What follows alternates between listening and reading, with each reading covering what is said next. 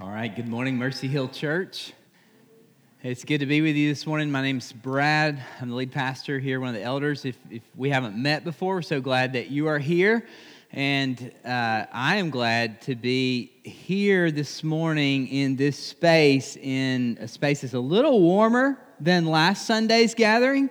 We had our annual camp out last weekend, and um, there were a few brave souls who uh, hung out Friday night for the 26 degree weather, and then a few more who came out Saturday night for the 28 degree weather. And we had a great time, and they were already looking forward to next year's camp out. So uh, put that on your calendars.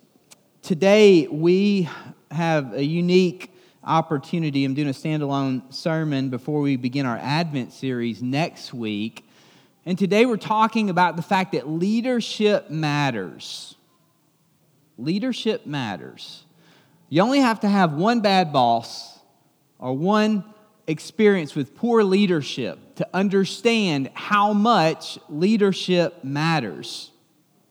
I think we'd all agree on that. But I don't know if there is a business or an organization or a structure where leadership matters more than it does in the church. You could even make the case to say that leadership matters more in the church than it does in the family because the church should model to the family what biblical leadership looks like. Some of you are even here today because of leadership.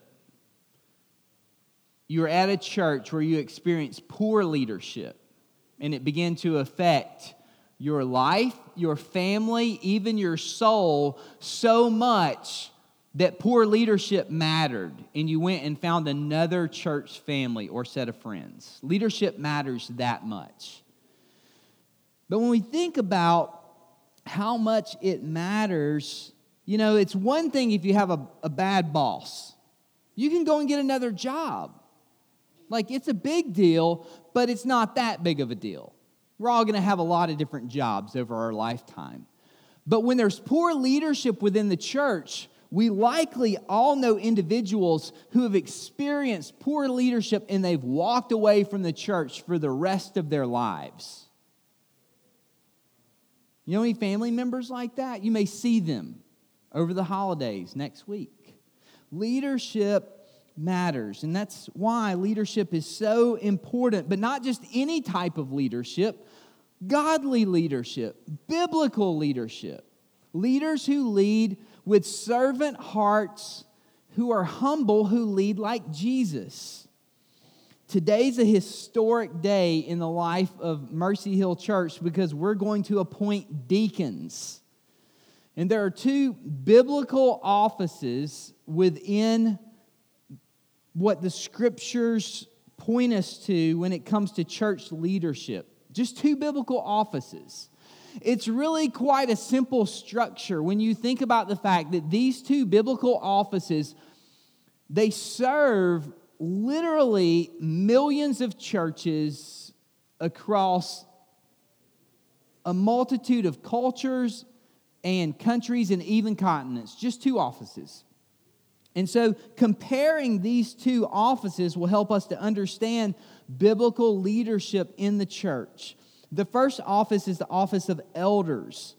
Elders carry the responsibility for the primary uh, spiritual leadership of a congregation. They're also called overseers or pastors. They teach and preach the word of God and shepherd the souls of those under their care. And then the second office is the office of deacons. They take care of the physical and logistical needs of the church so that the elders can concentrate on their primary calling. And we see this distinction that's laid out in these two offices in Acts chapter 6. And so I'd like us to spend a little bit of our time there today uh, quickly examining this passage of Scripture before we appoint deacons uh, by laying hands on them and praying over them. Now, before you think, well, I'm not a deacon and I've read Acts 6 before and I know what it has to say, so it's really not all that relevant to me. Before you jump to that conclusion, don't leave us for the next 25 minutes. Because in this text, we're going to see the priority and importance not of individuals, but of Jesus. This text isn't saying that some people are more important than others. It's not saying that. It's not even saying that elders or deacons are the CEOs of the church. It's also not saying that their work is more valuable or even more significant. Instead, in Acts chapter 6, this text points each of us to the priority and the importance of putting Jesus at the center of our lives. We must never allow all the hurry in our life, all the crisis. Because, you know, there's always going to be urgent matters in our lives that are highly significant. I mean, there's always going to be children and grandchildren who are in crisis. There's always going to be the poor who are among us, those who are in need. There's always going to be people who are helpless and people who are traumatized. But listen to me carefully. We must never allow them to overshadow the centrality of the Word of God in our lives. It's through God's Word that we see Jesus. It's through God's Word that we see Jesus. And as we behold Him, we become more like Him. And as we become more like him, we display his character to the world. We display his grace and his love.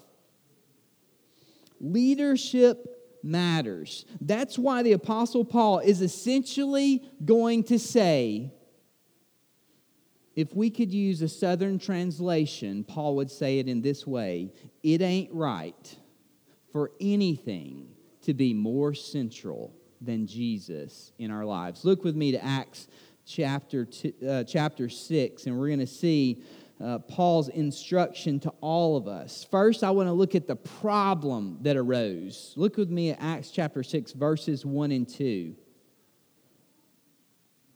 Now, in these days, when the disciples were increasing in number, a complaint by the Hellenists arose against the Hebrews because their widows were being neglected in the daily distribution. And the 12 summoned the full number of the disciples and said, It ain't right.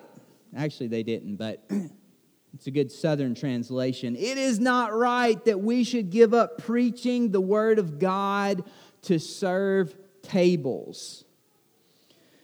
One of Satan's greatest strategies against the church, if he can't distract us through persecution or moral corruption, and he had tried both of these in the church in Jerusalem, if he can't distract us with persecution or, or moral corruption, then he'll use a more subtle ploy. If he can't cause the church to cower in fear, if he can't tempt the church to steal the glory of God for ourselves, then he simply gets us busy doing lots of really good things. And that's what the church in Jerusalem was facing. They were growing in number, and with growth comes change, and you guessed it, complaint. Anybody ever been in a bad church business meeting before? Yeah, some of you are like, I can tell multiple stories. Which one would you like me to share? The time we voted on the color of the carpet, uh, the time we fought over the pipe organ, which church business meeting are we going to talk about? However, in this situation, that's not what was going on. We've all been in bad church conflict. This particular situation was legitimate. Look at what was taking place. There were Hellenists, so Greek speaking widows who had settled from Palestine, Hellenists, they had, they had been a part of that Greco Roman culture. They spoke a completely different language, and they've settled into Jerusalem along with Hebrews, Aramaic speakers who are natives of Palestine. So you've got two different cultures and two different languages represented. And the Greek speaking widows had been left out in the daily distribution of food. This was a big deal. These were widows. They were most likely unable to marry, which meant that they couldn't provide for themselves, and they were missing out in the daily distribution of food, which was not only just a big deal from, from a social justice issue, it was also what God had declared all throughout the scriptures. I mean, all throughout the Old Testament, God had promised to execute justice for the widow. You look at Jesus' own brother who wrote the book of James, and he says that pure religion, the simplest form of religion, is this to care for widows and orphans who are in distress. This is a legitimate complaint. This is an important problem that's arisen for the apostles in the Jerusalem church. It's not something that could be ignored, it's not something that could be turned away from. However, do you see the conundrum? Do you see the tension here? Because if the apostles tended to this need, it would push Jesus out from being the center of the church. They wouldn't have the available time to give to study, to the preaching of the word, the ministry of the word, and to prayer. Mercy ministry would become the, the central focus of their leadership and, and eventually of the church instead of Jesus. Their time would be taken up with administrative tasks and servant oriented tasks. And so the apostles, empowered by the Holy Spirit, made a very wise decision that we could all learn a lot from today. Look at the solution in verses 3 through 6. Look at the solution. Therefore, brothers, pick out from among you seven men of good repute, full of the Spirit and of wisdom, whom we will appoint to this duty. But we will devote ourselves to prayer and to the ministry of the word. And what they said pleased the whole gathering, and they chose Stephen, a man full of faith and of the Holy Spirit, and Philip, and Prochorus, and Nicanor, and Timon, and Parmenas, and Nicholas, a proselyte of Antioch. These they set before the apostles, and they prayed and laid their hands on them. Don't miss this. The ministry was equal, but their calling was different. The American church needs to hear this today because we live in a society where we take church staff members and we try to make them into superheroes. People attend church not because of Jesus, but because of great communicators. And pastors will stand before God one day and they will have to give an account before the Lord of their leadership. We need to hear that the ministry that God has called you to, and the ministry that God was calling these deacons to, the ministry was equal, their calling was different. The apostles didn't diminish serving tables, they simply knew their calling. But listen to me a full time vocational pastor and a full time vocational plumber are the same thing. They're both ministers. According to the scriptures, they're both ministers with different responsibilities and different duties, but they're both priests. That's what the New Testament teaches when it says that we are a priesthood. You say, what does that mean? Well, think back about the Old Testament model in which only priests could go in before the temple in order to worship, in which you brought your sacrifice, a lamb, to the priest who sacrificed it for you, that the priest was the mediator. And we get the fact that Jesus is now our mediator between us and God, and that the curtain was torn down in the temple and that the Holy Spirit has come and indwells each of us, but we haven't moved past the fact that ministers are somehow extra special. Ministers are extra special. The Bible says that we're going to give an account for the way in which we led the souls of men and women who are put in our care. So our the speciality that goes with the responsibility of a pastor is not a higher calling, but it's that we're going to be responsible for before God for souls of men and women and how we led. So something that should be taken on. In fact, the scriptures say that not many people should seek to be teachers because they're going to be held more accountable. And so it's something that we have mixed up in our minds as Americans as we've taken pastors and leadership and we've elevated them when the Bible says, don't just elevate pastors, elevate all Christians, that we're all ministers before God. So, what does a deacon do? What, what's the difference? If we're all ministers, why do we have deacons and why do we have elders? Well, deacons in this passage, and let me say this sometimes we teach on elders and deacons in different parts of the way in which churches are governed or led, and we lay it down like it's a formula.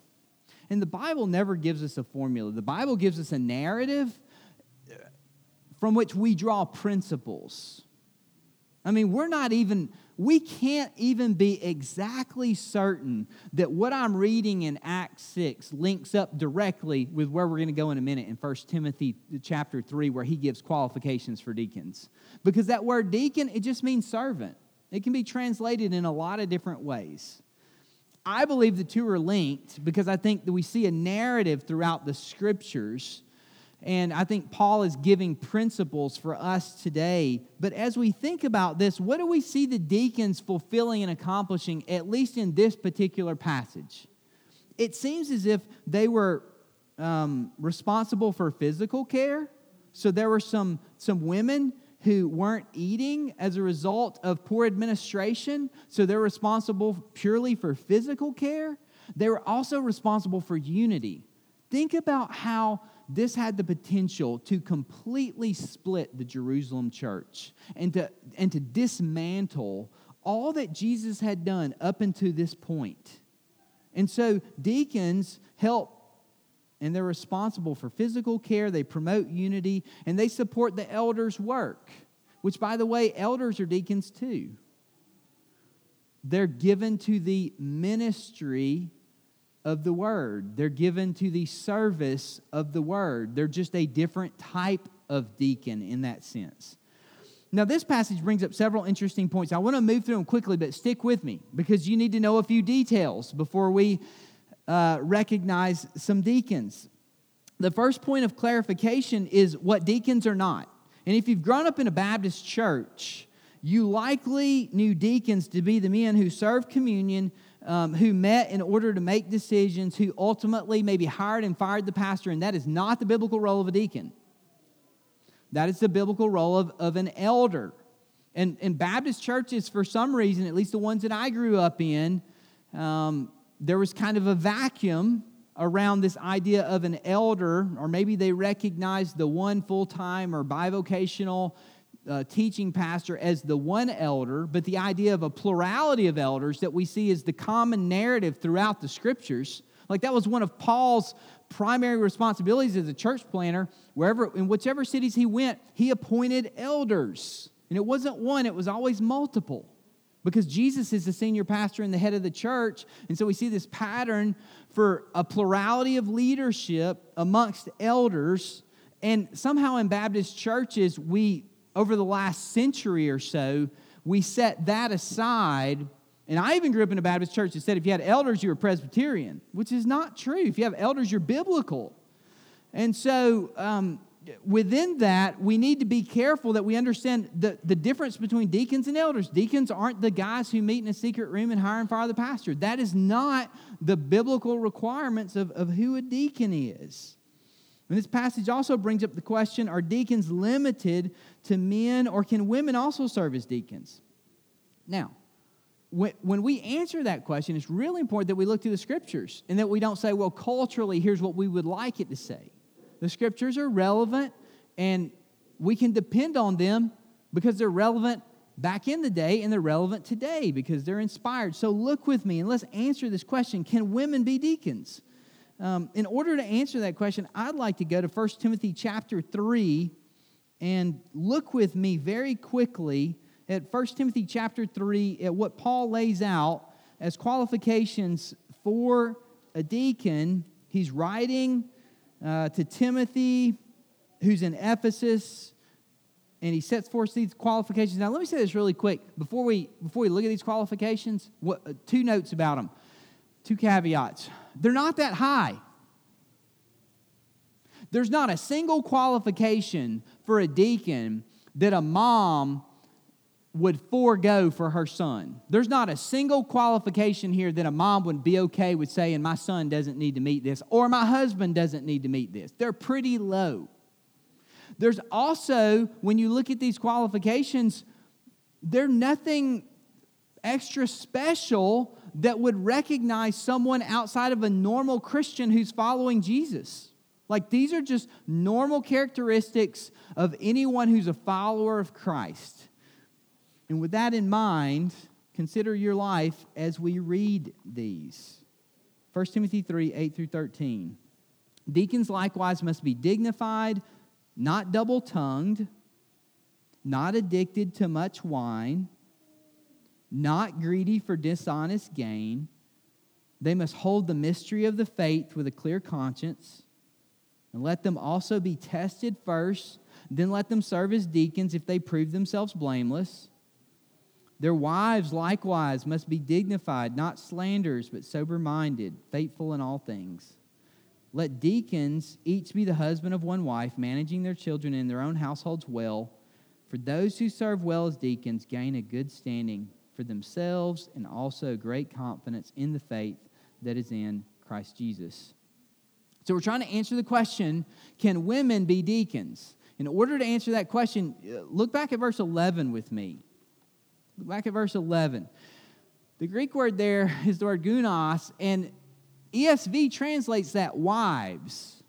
However, it's not that clear. There's a couple of translations. It's either wives or women. Now, that goes two really different ways. If you, if you look back at, at verse 11, and I've turned away from it, let, let me go back for just a moment. 1 Timothy 3, verse 11. Paul is either saying, their wives likewise must be dignified, speaking of the deacons' wives, or he is saying women likewise must be dignified. So there's three interpretations here. It's either the wives of deacons or women deacons or it could be women who assist deacons. So it's inconclusive. Now, what other passages of scripture can we go to? Well, we can go to Romans 16 1, where we see Phoebe. So flip over to Romans 16 with me. And uh, Romans 16 1, right at the close of that book, Paul recognizes a significant leader in the church. And he speaks of Phoebe. I commend you, our sister Phoebe, a servant of the church. Now, ESV translates that servant. It could also be translated and is often translated deacon. And so, once again, a bit inconclusive. Historically, we've seen women hold the office of what we'll call deaconess in churches over the centuries. And as an elder team, we believe that men and women can and should hold the office of deacon or deaconess as long as that office doesn't include church wide teaching or church wide authority because we see a pattern in Scripture that God has called men to rule their households well, to rule the small family.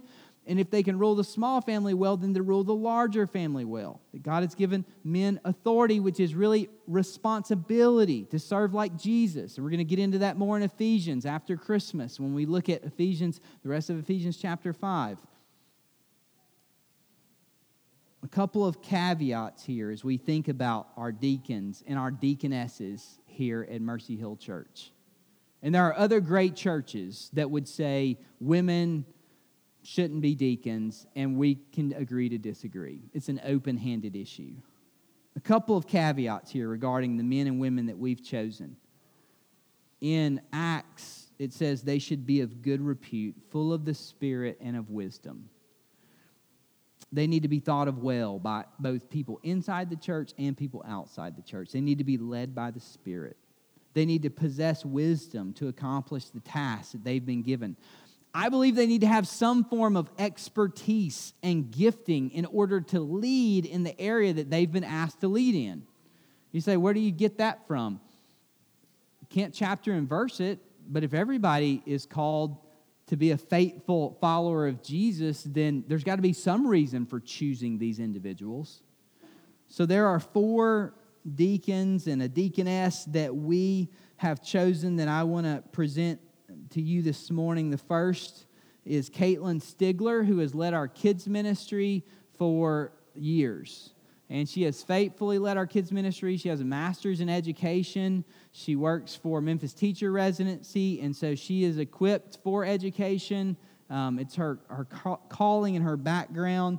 She does a great job in Mercy Hill Kids Ministry.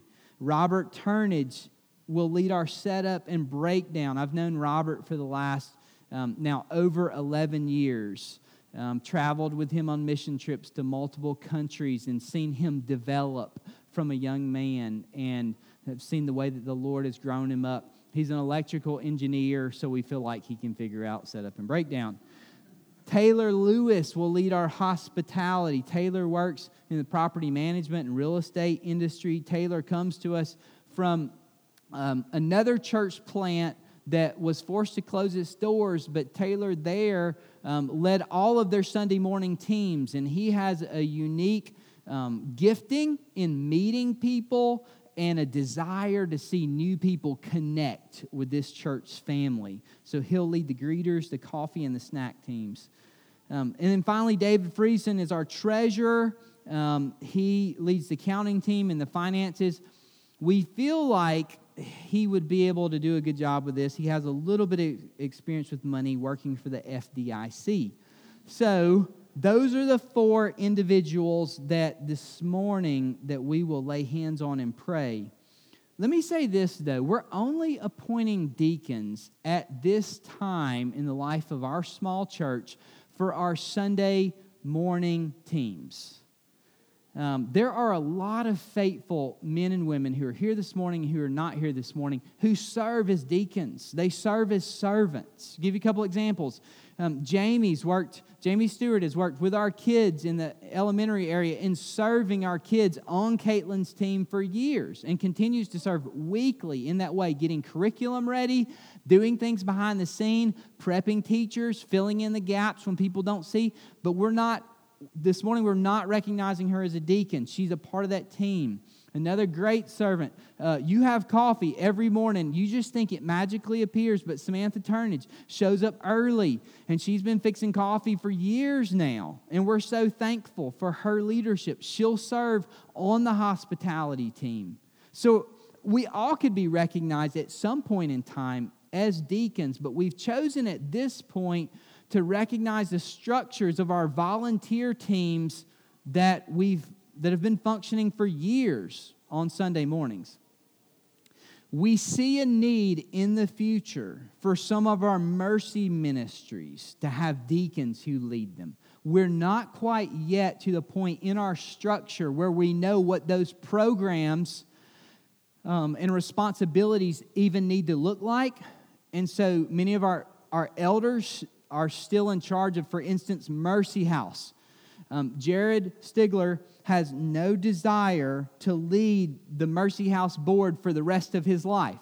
Not that he doesn't love the Mercy House board, but that we already pull him in to uh, meetings regularly from like late night meetings, and then that's another late night meeting. So we see someone in the future who would be the executive director of Mercy House Ministries that would lead that. We, I could see someone in the future who would be over foster care and adoption and safe families and help to organize um, that structure of our church because we have so many families who have adopted or in the adoption process. Um, and so there are other areas where we will add structure in the future. You say, how will that work? What's the process? Well, in the future, most likely, we will bring new deacon positions to our covenant partners and ask our covenant partners to approve that new deacon position and then to affirm those new deacons who are needed in those areas. How do we know when it's time to appoint a new deacon? Well, there's not a science, but when we see someone who is leading multiple people in a team, there's a clue that we might need a deacon in that area. Um, look with me as we wrap this up.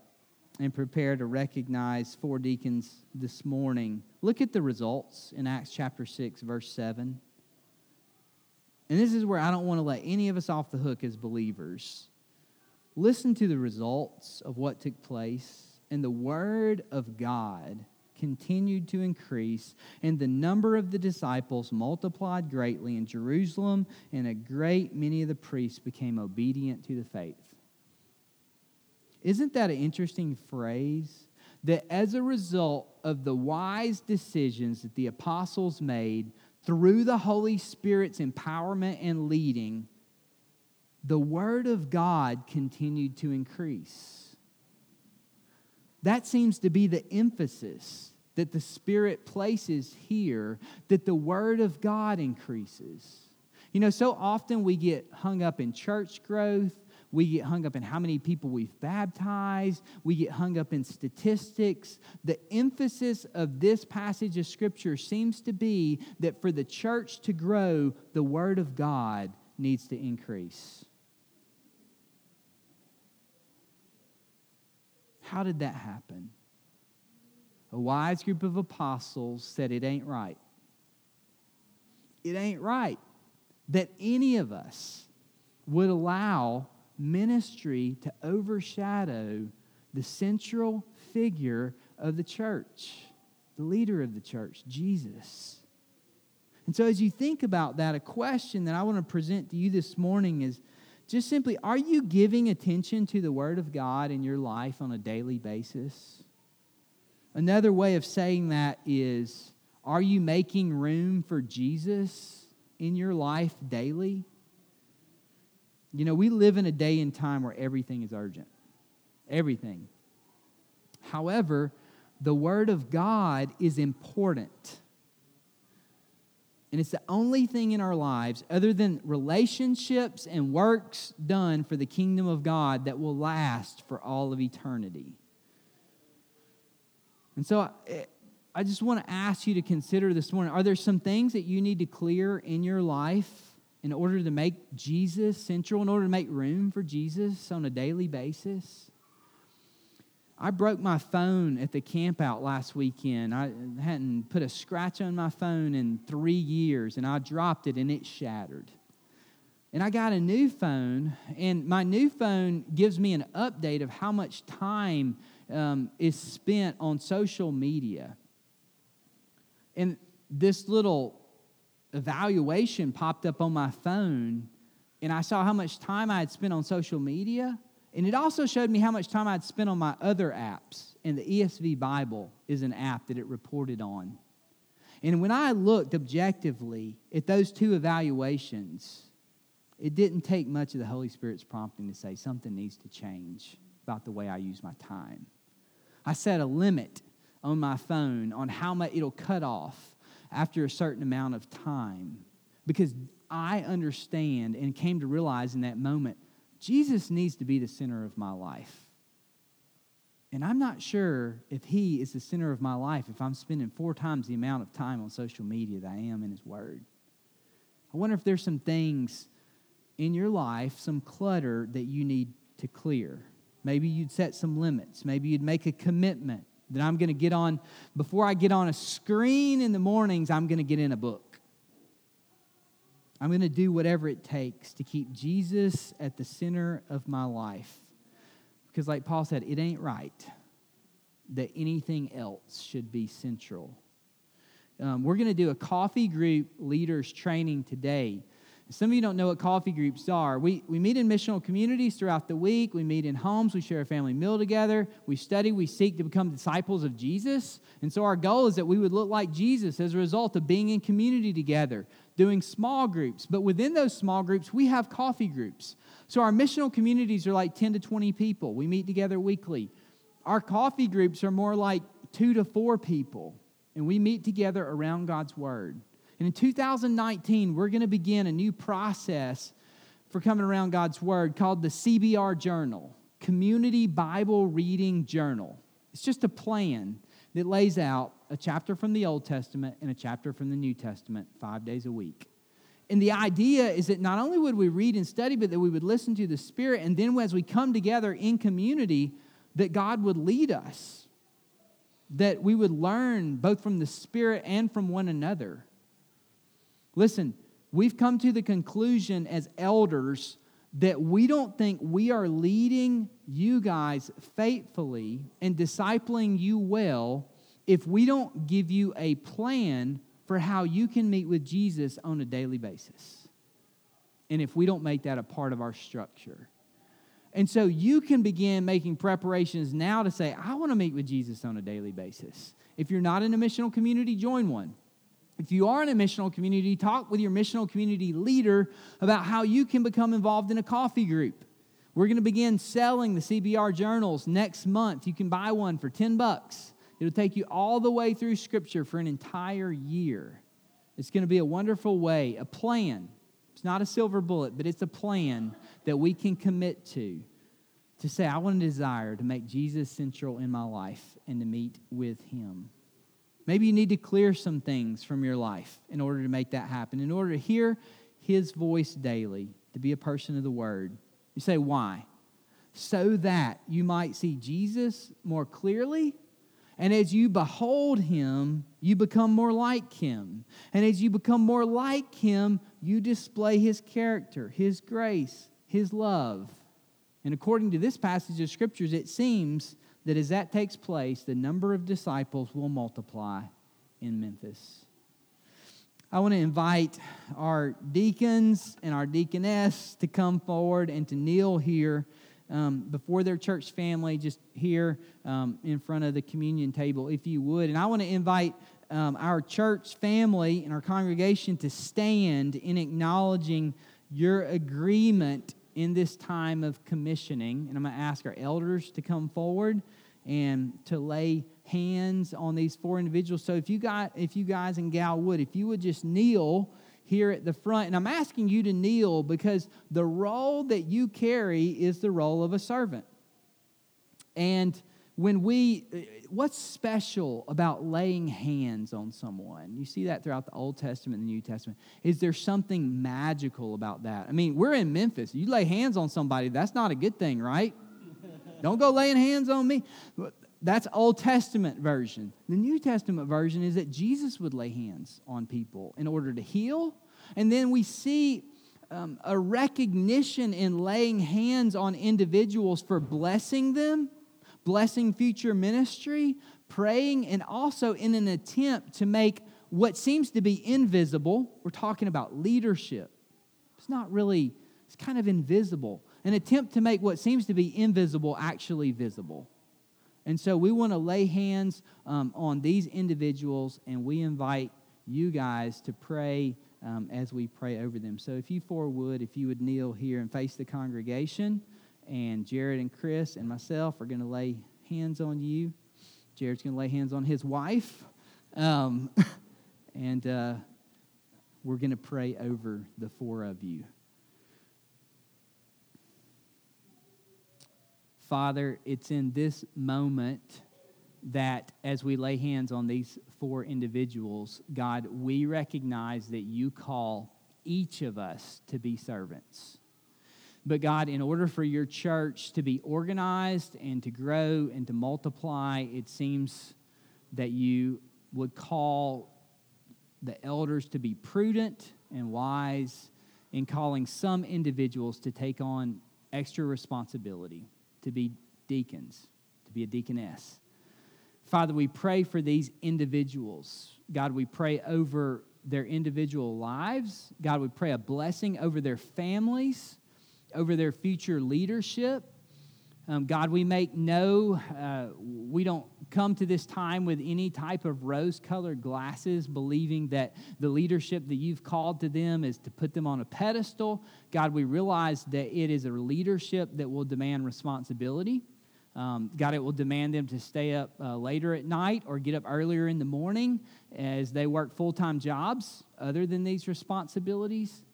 Um, God, we pray that you would give each of them wisdom in the ways in which they leave, that you would give them prudence as they are responsible for volunteers and as they help um, to alleviate uh, just the labor that is on the elder team. God, that you would help them to create unity within the church. Father, that you would help them to lead wisely. Father, we pray a blessing over their future leadership. God, we pray that you would continue to raise up many, many elders and deacons and leaders from this congregation. God, we pray that Jesus would be central in all of our lives and that your church here in Memphis would multiply and grow. In Jesus' holy, precious name we pray. And God's congregation says, Amen. I'm going to invite those who are serving communion to come and join and prepare to serve communion. And just as we prepare our hearts for communion and as we prepare um, for this time in which we remember Jesus' body broken for us, Jesus' blood poured out on our behalf, we invite each of you who are followers of Jesus to come and remember. And as you come to remember, take a moment to evaluate your life and just ask the question Is Jesus central in my life? Is he the central focus of my life? Are there changes that I need to make? Because as you make those changes, Jesus will bring great joy into your life. Let me pray. Father, thanks for your word. Thanks for the instruction that you give us. God, thank you that you show us that you know how to lead our lives so much better than we do. God, help us to trust you. God, I pray for individuals right now who um, are struggling. Um, God, who are struggling to find peace. God, I pray for individuals who are struggling with anxiety. Father, I pray for relationships that are going to take place this next week as we face holidays. God, there'll be times of joy, and there'll also, for some people, there'll be times of tear, tears. Father, I pray that you would be near to hearts. I pray that you would bring peace. And Jesus, we pray that we would reorient our very lives and schedules around your Son. Because we know that when we get close to Jesus, we find great joy. And it's in his holy and precious name we pray. Amen. Church, come and worship. His table's open.